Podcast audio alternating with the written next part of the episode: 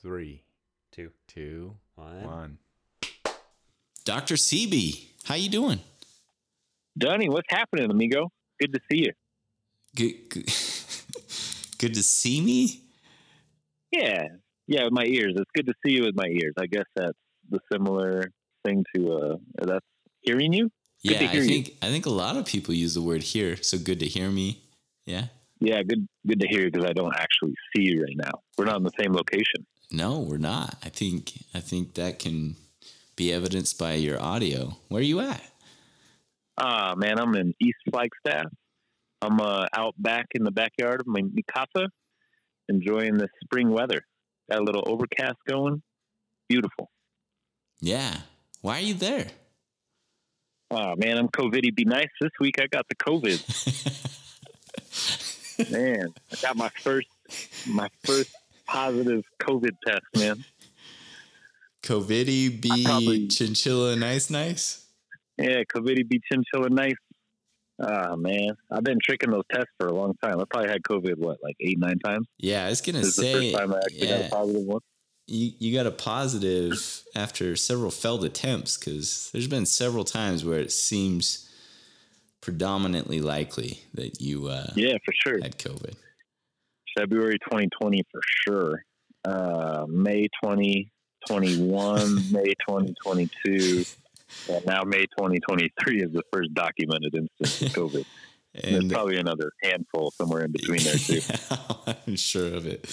I, there's a handful I recall where it's like two weeks out for the count.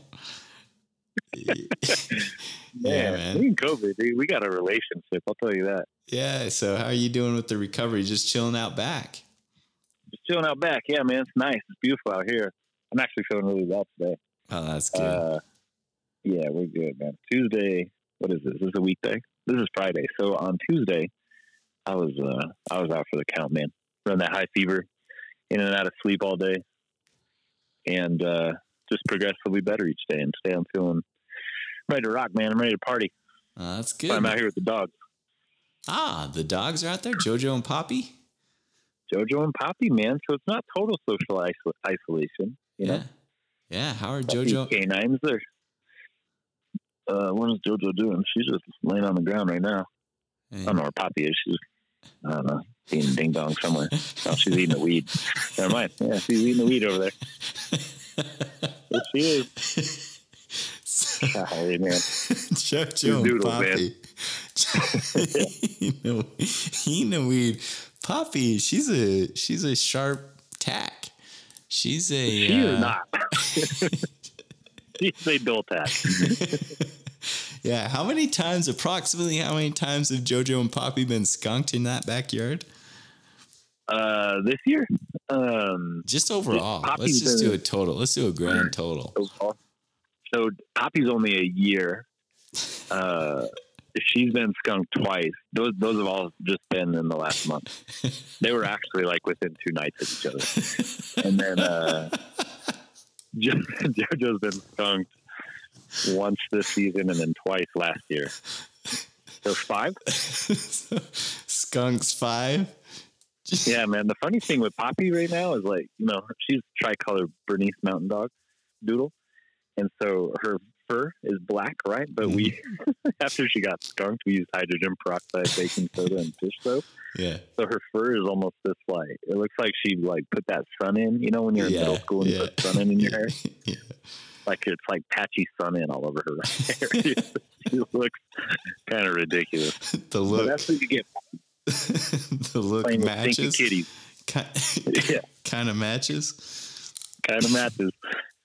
Playing with those stinky kitties. Oh man. What's this? Mess around, find out. Yeah. Know, she's just laying on her back in the dirt. That's a good dog.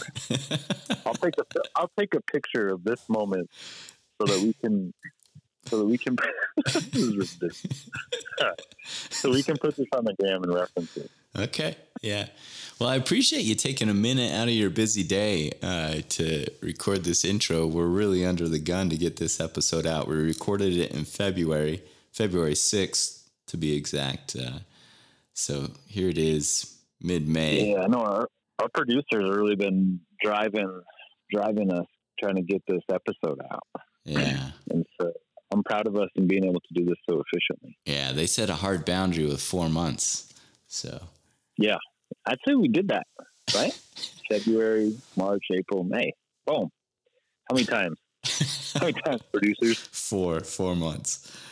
So uh, yeah, who, who who do we got on the docket today? Oh, one one important thing to note is that uh, when we recorded this, the individual that we interview uh, is an expert in the Glen Canyon area, and we talk a little bit about all the massive snowpack that was going on. And so now, a few months later, the cool thing is we get to see in real time kind of the things that we were speculating about way back in February in terms of the snowpack's influence on the river. Yeah, yeah. What, are we? What are some of the things we're seeing? Oh, uh, yeah. I mean, uh, Lake Powell's rising one foot a day. Yeah. I was checking. Uh, I was checking the CFS levels and the height of uh, a flow station on the Green River, and it's already like four feet above its peak from last year, and it's it usually peaks around mid June, so another month to go before it peaks. And it's already four feet above its highest point last year, and the flow is like twenty thousand. It's gotten up to twenty thousand CFS, and the high point last year was I think thirteen thousand and uh, and yeah, it'll be another month before it probably reaches its peak. So it's been uh, flowing. It's been flowing. It was uh, an exceptional winter. It was Wild winter for sure. It was, and the the melt has been good. I think in Colorado and Utah, in that it kind of warms up and then cools down. So it's actually been fairly good. There's still a lot of melt they expect from the high peaks, and so um, yeah, it's limited flooding. Flooding is occurring, but limited it. And so a couple of important things to note is it would take several years like that to actually get out of the drought. And so last winter was such an aberration that likely, statistically speaking, the winters will again return to what they have been. So it's important to note that there'll be um, a lot of contribution this year from all that snowpack into the rivers, but uh, yeah, it won't solve the overall ongoing issue of overuse. Right, right. Yeah, it's a really important thing to note. Yeah. So who do we got on the docket? Yo, we're going Stauss in the house. In this episode, we go beyond flag with Jack Stauss. Grew up in rural Vermont. He moved to Utah in 2008 and fell in love with its open space and community. His passion for the Red Rock and Glen Canyon comes from years of higher education and experiential learning. Recently, he finished his graduate work at the University of Utah. Hashtag go Utah. Utah, yeah, let's go. In environmental humanities, where he focused on public lands and environmental communication. Jack has previously interned with Save Our Canyons and the Salzburg Global Seminar, and he has worked for Glen Canyon Institute since 2016. All right. Yeah. In this episode, Jack shares the history of Glen Canyon, how he became connected with the Institute, what recommendations the Institute has for the current situation, and a variety of experiences he's had while exploring and developing a relationship with the canyon. So, thanks for joining us as we go beyond flag with Jack Stauss.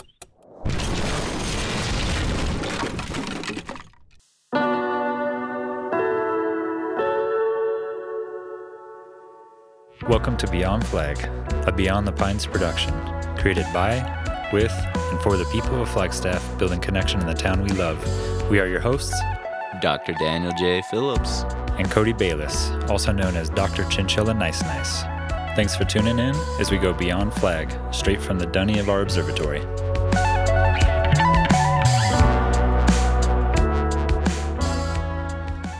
All right. Well, welcome, Jack. We appreciate you joining us today. Could you jump in with telling us a little bit about uh, the Glen Canyon Institute and what you do there? Sure. So the Glen Canyon Institute was founded in uh, 1996 by our current president, Richard Ingebretsen. And the kind of premise of the whole org, um, has maintained our mission through the years, is a restored Colorado River through, uh, uh, sorry, a, a restored Colorado River through Glen Canyon, um, restoring the canyon to a more natural state and letting the Colorado River run uh, freely through both Glen and Grand Canyon.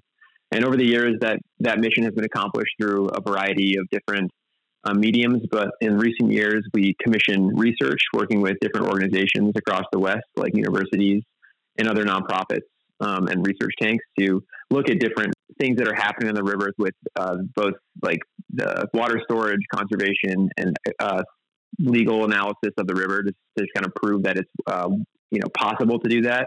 And then in recent years, as the water has started to drop, we've worked with sedimentologists and ecologists, as well as uh, groups of different citizen scientists and recreationists to showcase what's already happening on the ground.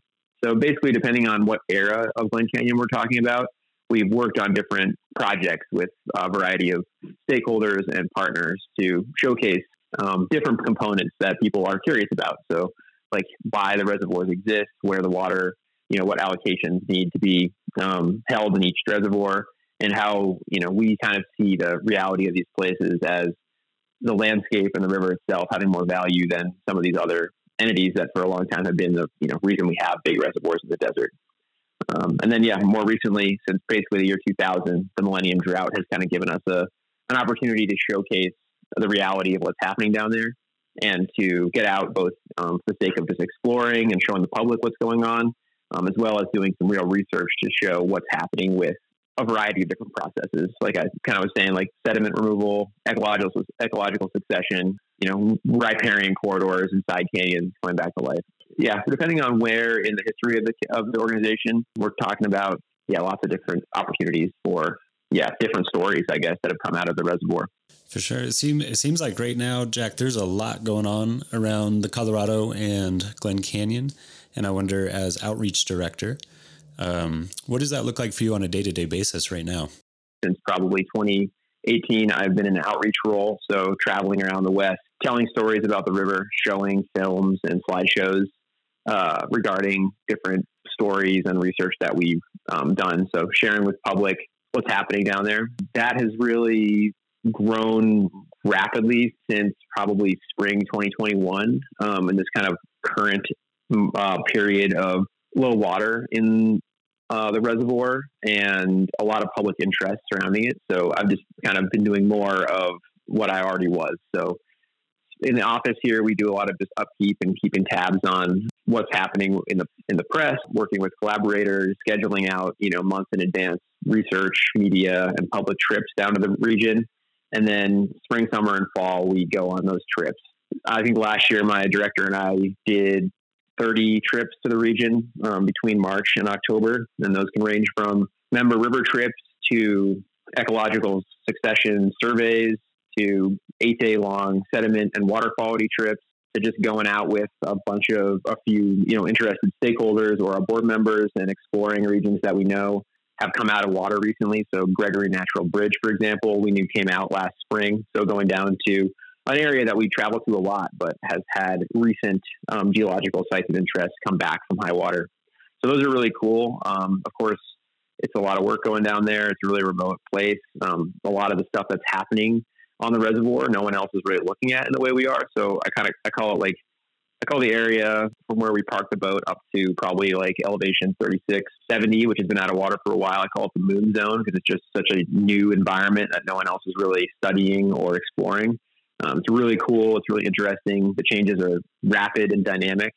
Um, and then I come back to the office after a trip and we'll, you know, write a blog or share photographs, keep our members updated on the changes we're discovering down there. Yeah, it sounds super interesting. You know, listening to you, it's clear that uh, the Glen Canyon Institute has a lot of stakeholders and community network partners, um, including scientists, artists, researchers, legal experts, things like that. But there's also a board and a staff. Is that right? So, what functions do the board and staff have? And then, if you'd be willing to share examples of one or two uh, network partners um, that you partner with. Totally, yeah. So our board is really strong. We have a great a great group of um, environmental advocates, lawyers, historians, you know, stakeholders from the region. Um, we have kind of more advisors that have either been on or off the board that help us sort of steer the ship towards the next steps for GCI over the years. Our staff is just three of us here. Um, we do have uh, it kind of dovetails into the ask question about the other partners we work with since the fall of 2020. We've been working with a crew out of Moab called the Returning Rapids Project. a group of different professionals. One of the main principal investigators owns a, a boat welding shop. He does aluminum welding and makes boat components and uh, has been a river guide for a long time.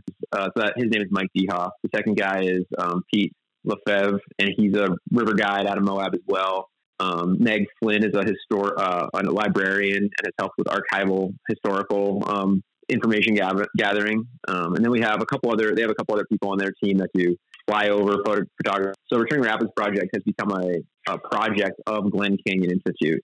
So they're sort of they're sort of contractors slash uh, employees of ours now, but basically they kind of have uh, autonomy and do work mostly in the cataract and upper Glen, Glen Canyon region, looking at what's kind of turned into mostly sediment movement and how the river corridor is changing and either um, restoring or creating new rapids for the sake of you know uh, rafting down there, which is really cool. We get to go on a lot of trips with those guys and scientists that we both have worked with over the years to help look at what is facilitating some of those processes.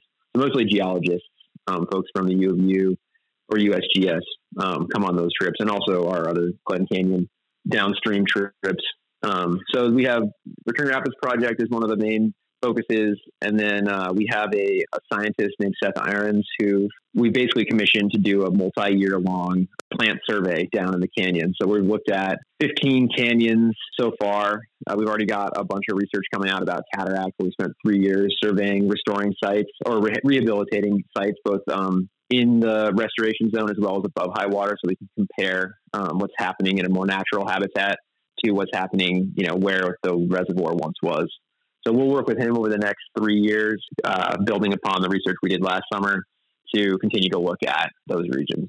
There's a couple other, you know, smaller projects in the works with, like you guys were talking about, uh, artists. We have some humanities-based projects that we'll be supporting this year, which I'm always excited about. It's kind of more my background. But I really think that science and the, the work down there with people from the academic community is really important to be help inform our uh, baseline of understanding what processes are really changing the river corridors and the riparian habitats and side canyons. So I like the mix of both having, you know, historians and musicians and poets go down, but also being able to work with scientists. Um, it's really an interesting mix. But yeah, those are kind of the two big science projects we have going on. Um, and they, you know, they kind of change every time we go down. There's, so there's always something that somebody on the trip is like, oh, we got to come back next year and look at this, like the Delta movement, or we got to come back next year and look at this specific canyon and do you know, extrapolate the research we did upstream down to this one. Um, or we got to look at this next river, uh, the next delta. You know, we got to go. We take what we know now in cataract and move it down to the San Juan arm. So it's always there's always something new, and it's really it's really fun to watch these scientists get really excited about stuff. Um, and similarly with when we take writers and photographers down, you know, no one else is looking at these in the way that that we are because no one else is really thinking about it as a river yet. They're also thinking about it as a reservoir. So we go out with photographers who are doing photo matches of uh, Eliot Porter or uh, other historical photographs, and they are able to get them now. You know, they're able to get within six feet of where some of these people stood um, in places that were once under 170 feet of water.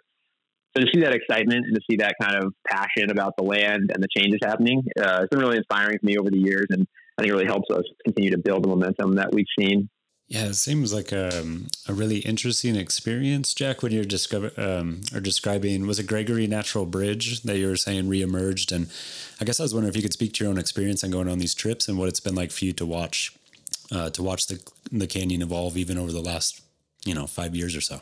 Yeah, definitely. So Gregory is definitely the one that has emerged last year that created a lot of press and attention. But for me, the touchstone place and the one that I've seen the most change in since my time going down to Glen Canyon um, is Cathedral in the Desert.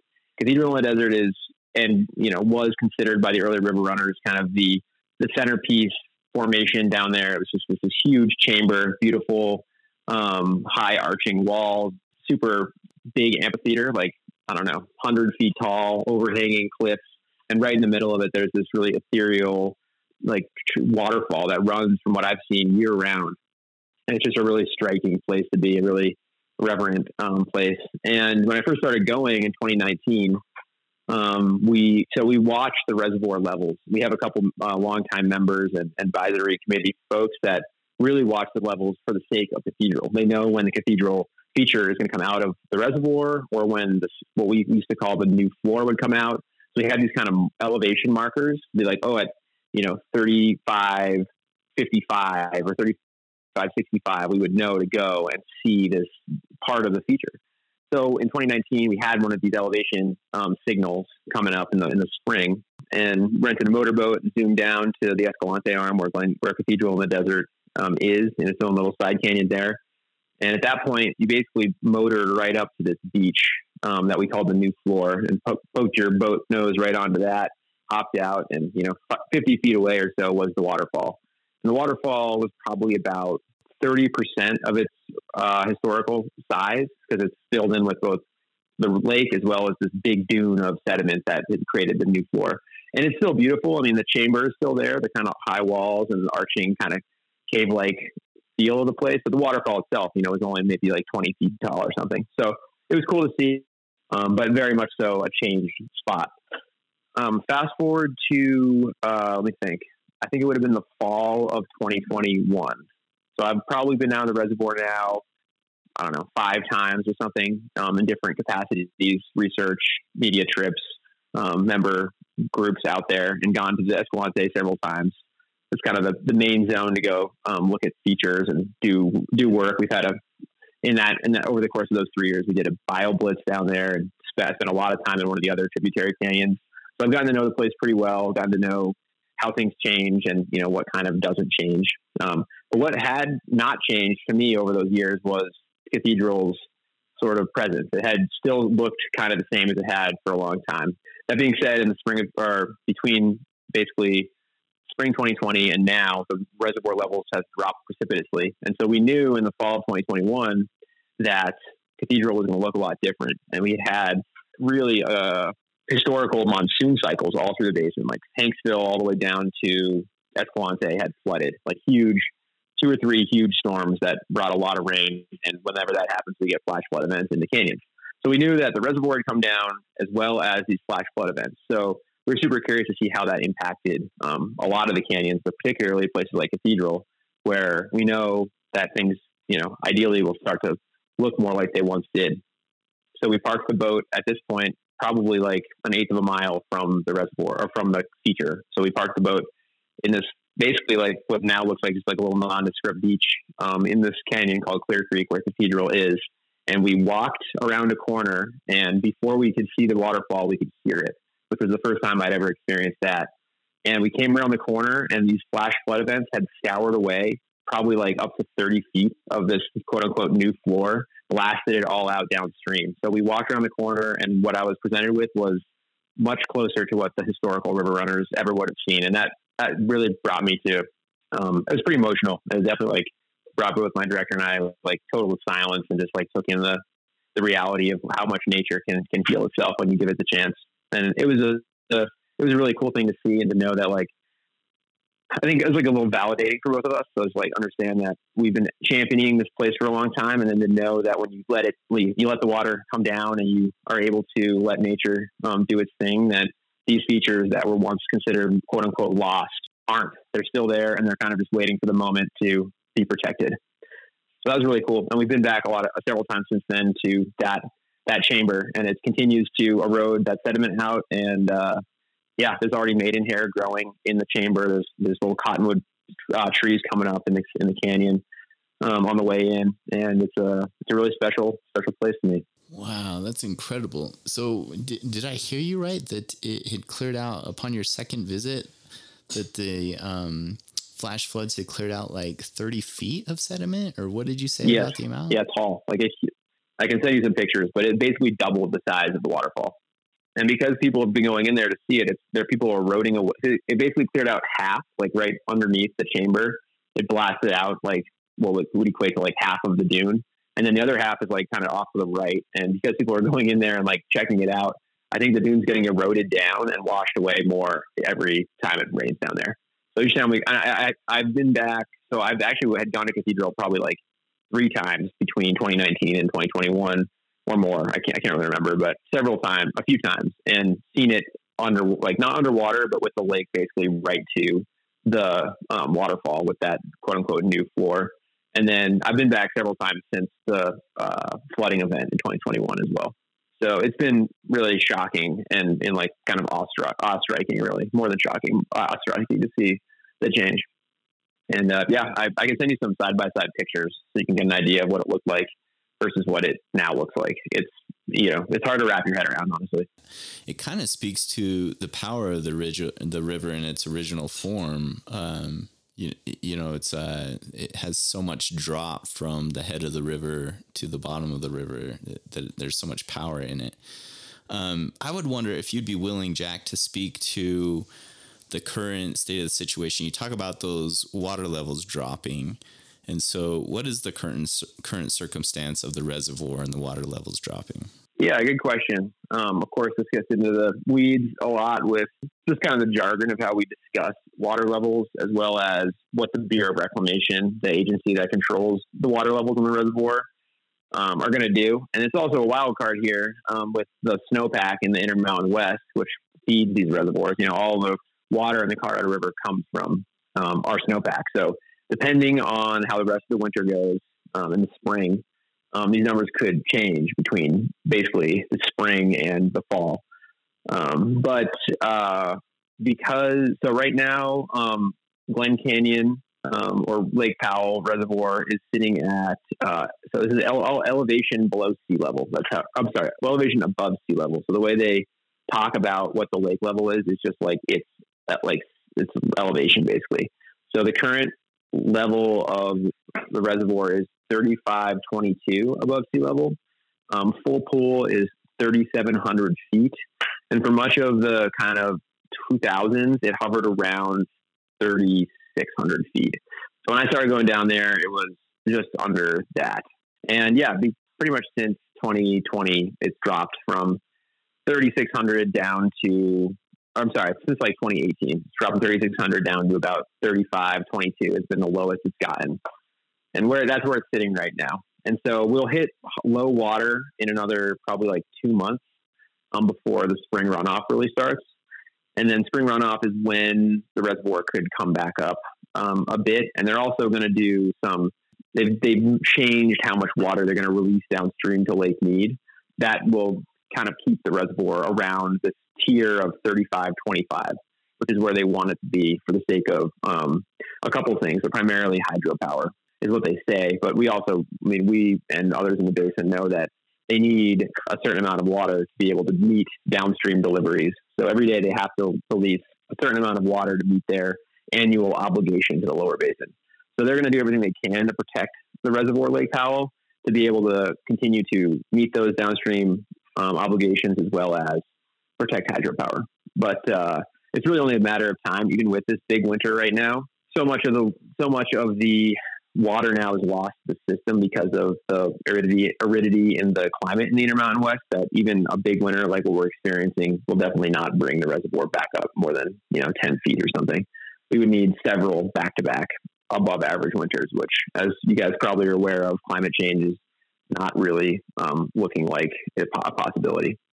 So yeah, I, I, bet the reservoir will stay around 35, 25, maybe come up to maybe something in the mid 35, 30s or even 35, 40 this summer if they're able to, depending how much they hold back. But um, we're we a lot of models are projecting that in the next 18 months there's a reality that we hit minimum power pool, which is 3490, and that would be a that would be a big shock to the basin, but not really a shock to us who kind of been ringing the alarm bells for a long time. Um, but there's lots of modeling that should suggest that is a serious future, uh, serious um, potential for the future of the of the reservoir. And then below that, there's another tiers that if you guys are interested in, we can talk about. But 3370 is what we call dead pool. That's when we stop making hydropower um, in the water. I'm sorry, 3490 is when we stop making hydropower. That's minimum power pool. And then 3370 is dead pool, which is the elevation at which water is basically a net uh, a net neutral in and out. So you have these other outlet tubes below the below the turbines that create power that are just a, a backup to let water out, and those are not a efficient way to actually deliver water downstream. They can only let a certain amount of water out. So our our big push in the last few years um, has been to basically like showcase that this isn't a reality, like a not realistic way to move water out of the reservoir. So if we hit that 3370 tier, um, there's a lot of problems. that arise, both for the sake of the Bureau of Reclamation um, managing the river as well as these ecosystems and regions that we've already kind of showcased are able to come back. That's another uh, collaborator that I guess I should mention when you guys asked me earlier about those. We worked with uh, Utah Rivers Council and the Great Basin Water Network this past year to produce a report um, about this very issue. So that's a really good one if you guys want to get into the nitty gritty details of um, lake levels and water delivery. There's some really good infographics on there, and my director and the teams at those other nonprofits did a really good job of kind of outlining um, where the downfalls of the current plumbing in the in the dam are, and how we what we think should be done to more effectively move water downstream. This year, yeah, we'll probably see it hover around where it's been the last year, um, but I think within the next 18 to 24 months, we're going to continue to see like this precipitous drop that we've experienced in 2020. Yeah, it's pretty. It's staggering to hear you speak to uh, even with a winter like this that really the effect is pretty minimal, and that it would take several winters of above above average um, snowfall eh, to to bring the the overall pool back to a I guess a more manageable height. The the thing that I hear you describing is it kind of seems inevitable that um, the lake level would be approaching dead pool or at the very least minimum power pool. Is that true? And if so, what would be a rough time frame or a rough guess as to when that might even happen? I'd have to pull some charts up here to get you guys the um, exact dates and numbers. There's usually so the way the Bureau of the Bureau of Reclamation kind of forecasts out this stuff is they have like a best case scenario, uh, a medium, like a middle of the road scenario, which is kind of their average, and then a worst case scenario. And I mean, the worst case scenario has it going down to minimum power pool, and I think it's like by April 2024. Yeah, and then um, you could you could do like look those up. The B, the BOR has all that information readily available. Um, but yeah, it's it's dependent on a bunch of factors, but primarily them propping up Lake Powell with uh, upper basin water. So using the other reservoirs to um, fill the reservoir back up to you know basically keep it going for as long as they can, and then cur- curtailing downstream deliveries. So they can do that, you know, as long as the states will let them, um, I guess. But uh, yeah, if they just like run, if they were just run kind of um, the operations as normally, it would drop us below power pool like pretty quickly. Are there are there um, efforts being made to uh, drill lower outlet holes or to try and keep the reservoir and lower uh, and make the dead pool level even lower? Totally, yeah. That's kind of our biggest mission is in terms of the uh, the goal of how we would rather than we see them operate the reservoir. So instead of just like blowing the dam up, which is you know what the Ed Abbey kind of type folks would say, um, which of course is a great idea, but uh, not really realistic.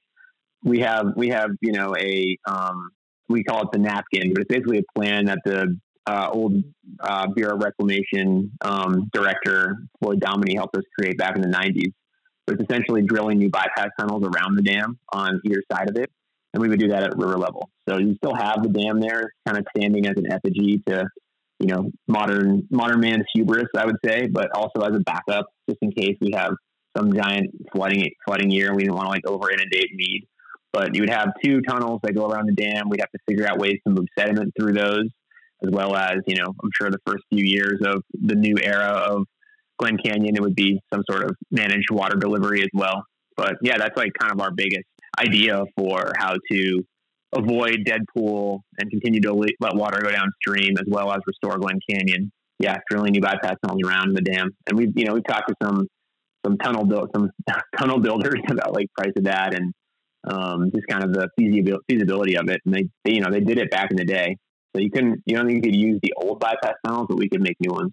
And so you uh, jokingly referenced one option, then you talk about this other option, and a, so if I kind of summarize it, um, there's three options: you keep the dam and try and keep managing the way we are, um, kind of ignorant to the future, seemingly being that it's not going to be sustainable.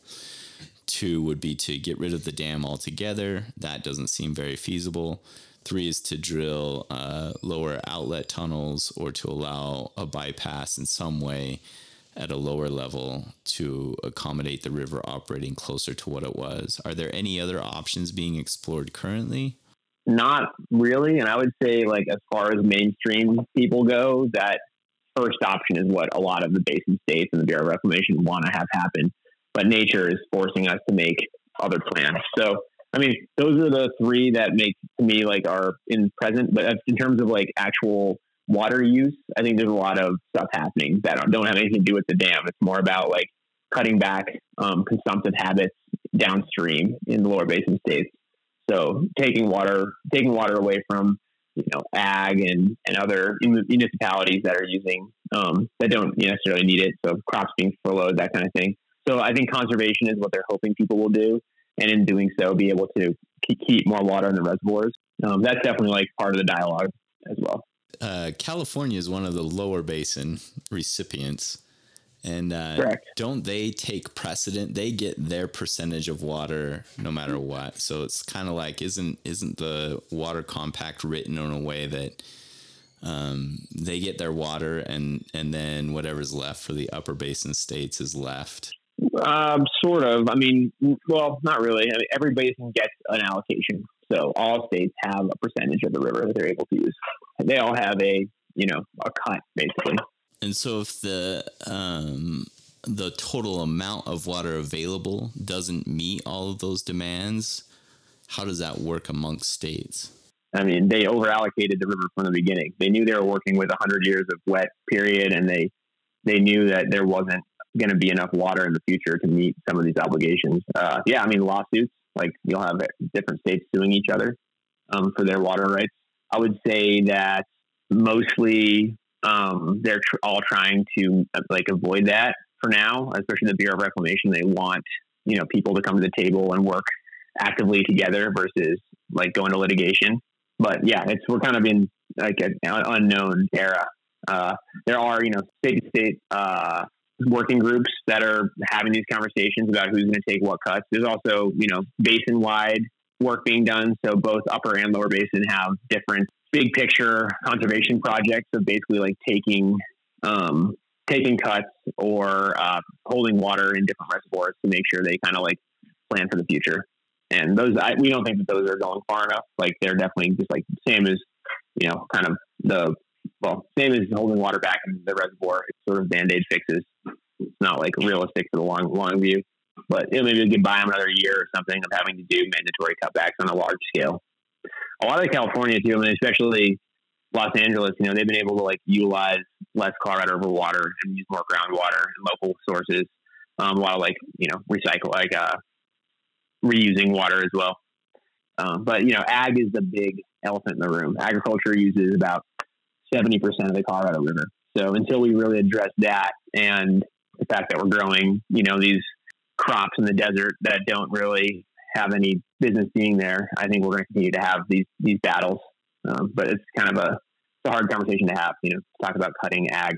Yeah, for sure. Do you, you know, Jack? I was wondering, do you know what roughly, you know, hundred years ago, or whatever it was, when they were making projections of how many acre feet of uh, water crossed through the dam? Do you know roughly what that difference was between their projection and how many acre feet of water actually crossed through the dam? Well, I think, I mean, they think it's 11 million like they plan for 11 million acre feet. It's more realistically like 7 million. Wow. So they're already running like a 4 million acre foot deficit in a sense. Well, I mean, you're talking about upper basin, and lower basin compact. They didn't build the Glen Canyon Dam until the 50s and finish in the 60s. So they they signed a contract in the 20s.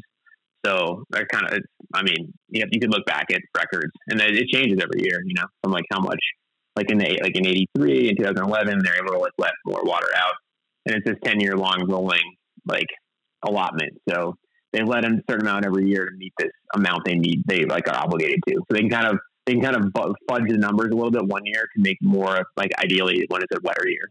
Gotcha. Um, and so it seems like a, in a lot of ways there's like an uncertain future with um, maybe the relationships between states and how they interact with the river and understand who gets what sort of thing. I guess I was wondering from GCI's standpoint, the implications of if you were to retrofit the dam to operate at lower lake levels, what would be the implications above the dam? And I wonder the implications below the dam. Like a couple of things that come to mind are power generation and um, just like sediment. Yeah, absolutely. I mean, those are two big questions we get all the time. You know, power generation equates for small percentage of people's water or electric electric bills in the Western grid. You know, it's like ten cents per month per water user or per power user um, on WAPA, and uh, we think that there's renewable sources that we can subsidize that with. We've we've done like you know, like I said earlier, some research, commissioned research to look at what the reality of taking hydro offline offline is, and as the water comes down, um, getting closer to that power pool um, generation elevation, um, that quality of energy is, is less. So yeah, that's a consideration, the one that people often get caught up on. But you know, you got to remember the primary reason we have Lake Powell and Glen Canyon Dam is so the upper basin can simply hold on to its water allotment and just not let more than a single drop downstream than it's illegally obligated to do. So while people get caught up on electric, like hydro and houseboating, it's really those are just byproducts of this water storage facility. Gotcha. The sediment piece is a great question. Um, you know, the short answer is that a lot of the sediment is trapped upstream um, where these big bays live. So, like right now, the river begins or ends, I guess you could say, at uh, a place called the Horn, which is I think about 50 miles upstream from Bullfrog Marina. It's where the delta is. It's just kind of this really strange spot. spot. And below that, there's uh, Good Hope Bay, which is this huge bay on the reservoir. It's like one of the biggest bays there. And our USGS folks think that that should be the the stop point. We shouldn't let the reservoir fluctuate anymore past that. So we could use Good Hope Bay as this giant sediment catch to strand these banks of sediment there. A lot of the sediment exists at the deltas, so up at the top of the canyon where the Colorado meets, and then down at the San Juan primarily. So we can trap the sediment in some of these um, delta areas, like in the bays, in those rivers, then we don't have as much getting forced downstream. That being said, of course, there is sediment that's going to just flow down with the river as as the when the river goes around the dam again. Um, and those that sediment, you know, belongs downstream in the Grand Canyon. We have 200 miles of, of river and canyon below Glen Canyon Dam where that sediment belongs there's definitely uh, the prob- like problematic reality of Lake Mead filling with sediment, just much so like Powell has. Um, and then you know there's maybe like some uh, innovative strategies for harnessing and reusing some sediment versus just having it run down to Mead. But um, for the time being, yeah, those are questions that I think we we have had a lot of people ask about, and I think we've had a lot of time to think about, and, and we know that much like you know remanaging, it's not going to come from Glen Canyon Institute to pay for the bypass tunnels or to pay for sediment catch or sediment, you know, reappropriation. These are questions that we want to basically get on the table and then have the big government agencies like take a hard look at. I was just gonna say, it seems that the, I guess the project of uh, working with the sediment that's flowed into the reservoir, it just seems like that would be such a massive thing to deal with. Is that a fair statement or a fair assessment on my end? So, depending on where in the reservoir you are, yes the sediment is is at these delta zones. So as the delta moves, the sediment moves with it. But if we were to stop the reservoir from from moving the way it is, like and we were able to like let it go back to a river versus this kind of like slow roll of lowering, then we could strand the sediment. But in the main canyon, like where you know where where we haven't seen the river start to return yet, where there's still like a deep like 100 to 150 feet of reservoir, those areas don't have the sediment that you have upstream, like in cataract, because we haven't had this fluctuation. We just have, you know, a reservoir there basically still. So the sediment hasn't been able to get there yet. So right now the sediment's stranded like 100 miles above the dam, or not stranded. It's, it's still moving. It's moving right now as the delta moves. But if we were to like flush the thing really fast versus this kind of slow roll that we're seeing now, the, the geologists think we could leave the sediment upstream. There'll be other places like in the, in the Escalante and the Dirty Devil and in the San Juan, these other tributaries that will have their own sediment deltas. But it's the same conversation. It's like where can we leave that sediment versus like kind of having having it slowly like a glacier move down. And and there it sounds to me like there are pretty big effects if if there's a do nothing approach with the sediment that the reservoir would fill. Is that true? I mean, over yeah, like we're talking hundreds of years. Yeah. Huh? Yeah, that's that's a again for me that's a pretty staggering thought. But even um, it, less than hundreds of years down the road, there would still be effects of not doing anything with the sediment. Yeah, I mean it's a bummer to me to see these amazing canyons get filled in with silt. you know, like I know it can change. I know that the side canyons can flash and change, and even in, in cataracts we see that like on the main stem. But there isn't the gradient in Glen Canyon proper that you have in Cataract or the side canyon. So it would take substantial events to clear sediment out of like the area, basically from uh, Escalante down to the dam is like what they call the heart of the of the canyon, which is still just under the reservoir. So we were able to stop the delta before getting to Bullfrog. So if the if the reservoir goes to Deadpool, the delta is at Bullfrog. And Bullfrog down is beautiful too, like everywhere. I mean, everywhere from basically where the where the Good Hope Bay delta is, where the Good Hope Bay zone is, down to the can down to the dam is like really cool, like super towering sandstone walls, like really beautiful, like you know, like national park quality canyon. Um, and so if we get stranded there, you know, we have these areas like around Bullfrog and then all the way down to the dam that would just be like kind of more. I mean, there'd be some sediment in there, and it would be a changed changed environment, maybe some bathtub ring and that kind of stuff. But if we're able to leave the dam, leave the sediment upstream, we could have, I think, a lot of canyon back. So it leads to the question too: What about below the dam? So how would the river change? Um, even the slow release of sediment. Um, what would the river look like downstream? How how how would it be affected? So since the da- dam was finished, you know, we've had a basically a non-natural river in the Grand Canyon. You know, they know exactly what the flows are going to be every day, and we would go back to a more natural seasonal um, cycle. So you'd have sometimes when it's like crazy and like high water, and there are times when it's low water and you're rock dodging. Uh, yeah, depending on the time of year and and runoff. You know, we'd have we'd have to we'd have to once again live within the boundaries of the the natural cycles, which you know I think would probably be a bummer for some people down there, but also provide a lot of I think inspiration to others. I think that's an exciting thing to think about.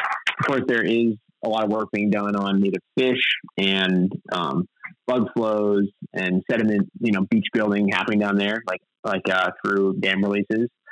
Um, and this is a question for sedimentologists or, or the folks working on science down in the Grand Canyon. But you know, I would believe that if we were able to let sediment move downstream through the dam, around the dam, then we would have better beaches. We'd have kind of more natural ecosystem habitat for um, plants and animals down there. And that would be, I think, a beautiful thing. It would take some time to get used to, like everything else, but I think we would we would be better off for sure in the future. Yeah, yeah, we have a we had a real life experience um, that correlates some somewhat with what you're talking about. There's fish that have been dying. Some speculate it's because of water temperature. There's invasive species. So there's different reasons that there's been fish dying, but just below the dam, you know, that section of river can be floated. Historically, the water temperature, what is it? It's like 48. It's yeah, like mid 40s. Mid mid 40s, upper 40s. And just in this last cold year, as a mug. yeah, yeah, cold as a mug. And just in this last year, that water temperature is like 70. So like when you go float the river now, it's like kind of bathtub-ish when it was like previously like take your breath away. Yeah, totally. Yeah, it was staggering to see. How, we we did a float in the fall, and just there was like all kinds of dead fish. There was a team of scientists up there studying the fish, and yeah, it was just a very I don't know, kind of a stark sight to see. Mm-hmm. Yeah, warm water. I mean, the bass don't like warm water. Yeah. the trout don't like warm water. They're cold water fish, but they're you know non-native. Yeah, right. So yeah, I mean, I, I know a lot of folks that were in the Grand like this year, and they're like, it was insane how warm the water uh-huh. was. And yeah, I mean, that's just what we're going to get more of as the reservoir continues to drop. Totally. Well, Jack, how did you how did you come to get involved with all this? It sounds like uh, you have a lot of outdoor adventures for sure. So, how did you come to get connected with Glen Canyon Institute and do this work? Yeah, definitely. Um, I, you know, I grew up back east skiing my whole life, and I moved to Utah to ski and again the bigger mountains. And pretty early on in my college and skiing career out here, I learned about some pretty big public lands issues um, related to resort development here in the mountain range that I, I recreate in. And I sort of started to realize that I could use my um, outdoor activities and my ability to do some writing and, and, storytelling to help kind of work on these environmental sites. And so I did that through college and thereafter kind of just on my own. And then I went to grad school for it in 2015. And uh, yeah, sort of just use that as a, uh, a trampoline to continue to work on my my different skills and uh, what I was excited about academically. So writing and history, literature. And I got done with my program. I used the program to do work around um, backcountry skiing, um, preservation versus industrialization, of mountain ranges here and across the West. And uh, yeah, so I was interested in in mostly public lands, but you know, snowpack is related to runoff into water and climate change, of course. So I started to start to see through lines from the work I was doing in the mountains to the desert. And there was a job opening here as I finished grad school. So I had maybe six months between grad school and applying for the job here. And uh, that was 2016. I uh, applied and got the job as office manager um, here at DC at Glen Canyon Institute. And it's been cool to like still like as these as climate change has had its impacts on the reservoir, it's been cool to continue to use my um, background working in public lands, working um, on climate change, and being a backcountry skier to find these kind of through lines from these really complex issues and how they're all interconnected and interrelated. So, using backcountry skiing as a medium to explore climate change, understanding you know changing snowpacks and changing avalanche conditions, and then how that impacts the river has been really a super cool and dynamic way to engage with Glen Canyon Institute, particularly, as well as just understanding the reality of what this landscape, both the mountains, the rivers, and our communities and cultures that rely on them will look like in the future. So that's been kind of my trajectory for the last, yeah, 10 years or so from, from or 10 or 12 years from college through grad school, through working here um, full time and continuing to do all of my big adventures around the West and the world, going on trips and exploring new mountain ranges and new snowpacks.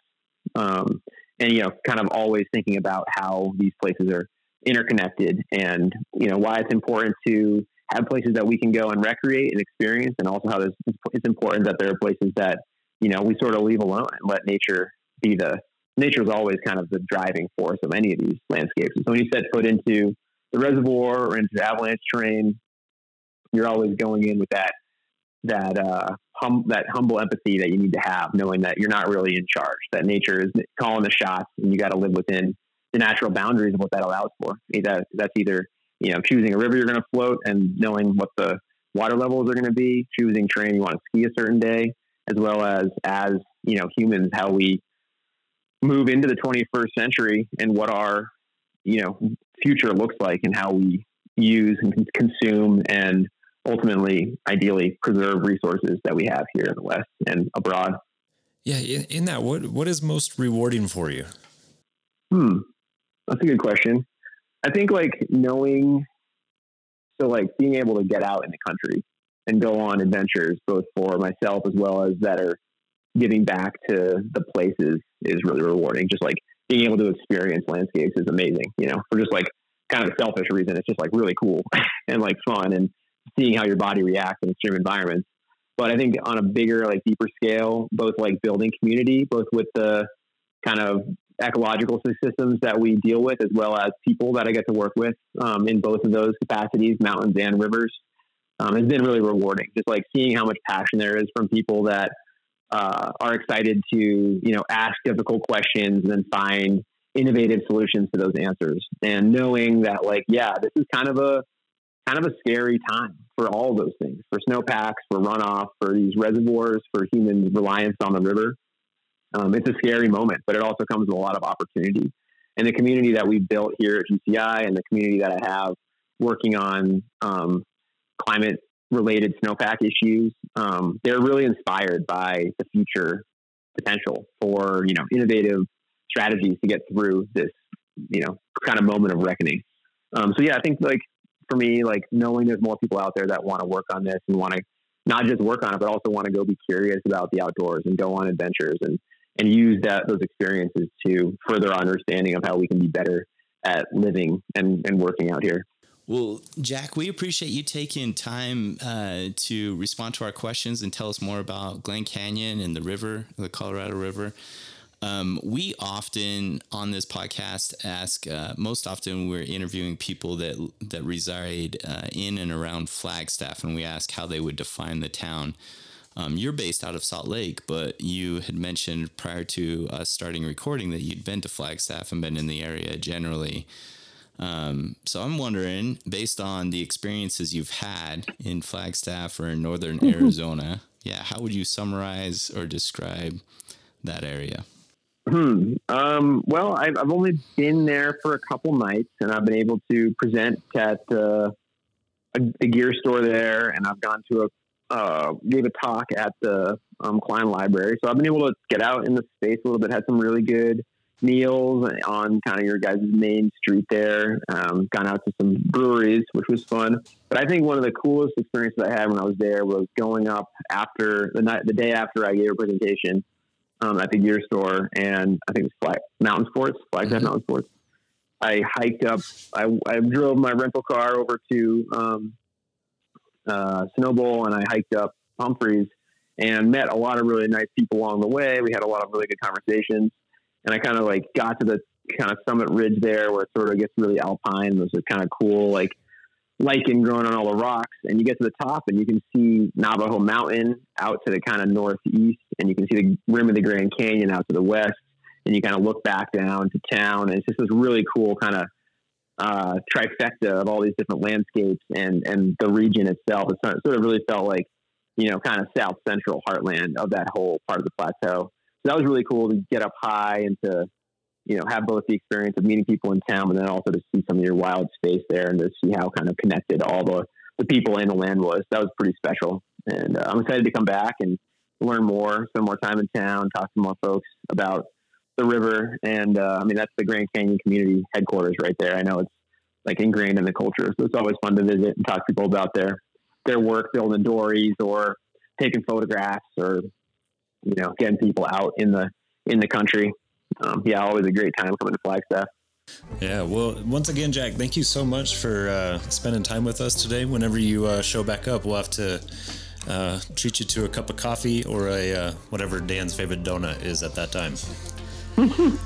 Love it.